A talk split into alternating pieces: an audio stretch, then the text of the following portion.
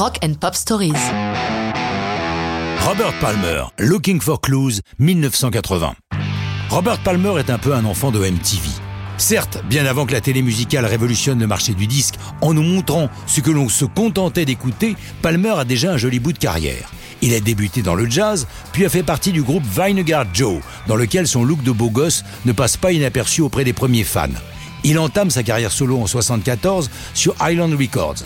Ses premiers enregistrements ne connaissent que peu de succès dans son Angleterre natale, mais sont remarqués aux États-Unis. Du coup, avec sa femme, il s'installe à New York.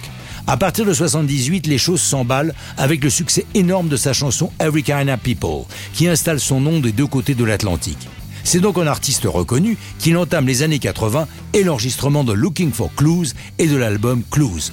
Écrite et produite par Palmer, Looking for Clues est ainsi décrite par un rock critique. Palmer a créé un petit boogie obsédant, un peu pop, un peu funk, bien porté par sa voix démultipliée en studio. Ce qui surprend le plus dans cette chanson est le solo, qui fait appel à un instrument peu utilisé dans le rock, un xylophone.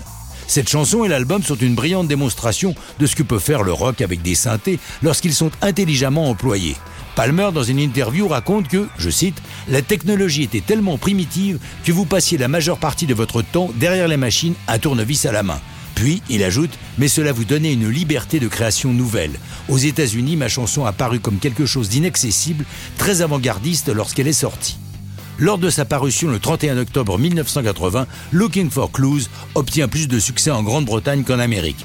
Succès relatif dans un premier temps, puisque la chanson détient un étrange record, elle passe cinq semaines consécutives bloquée à la même place des classements, la 33e.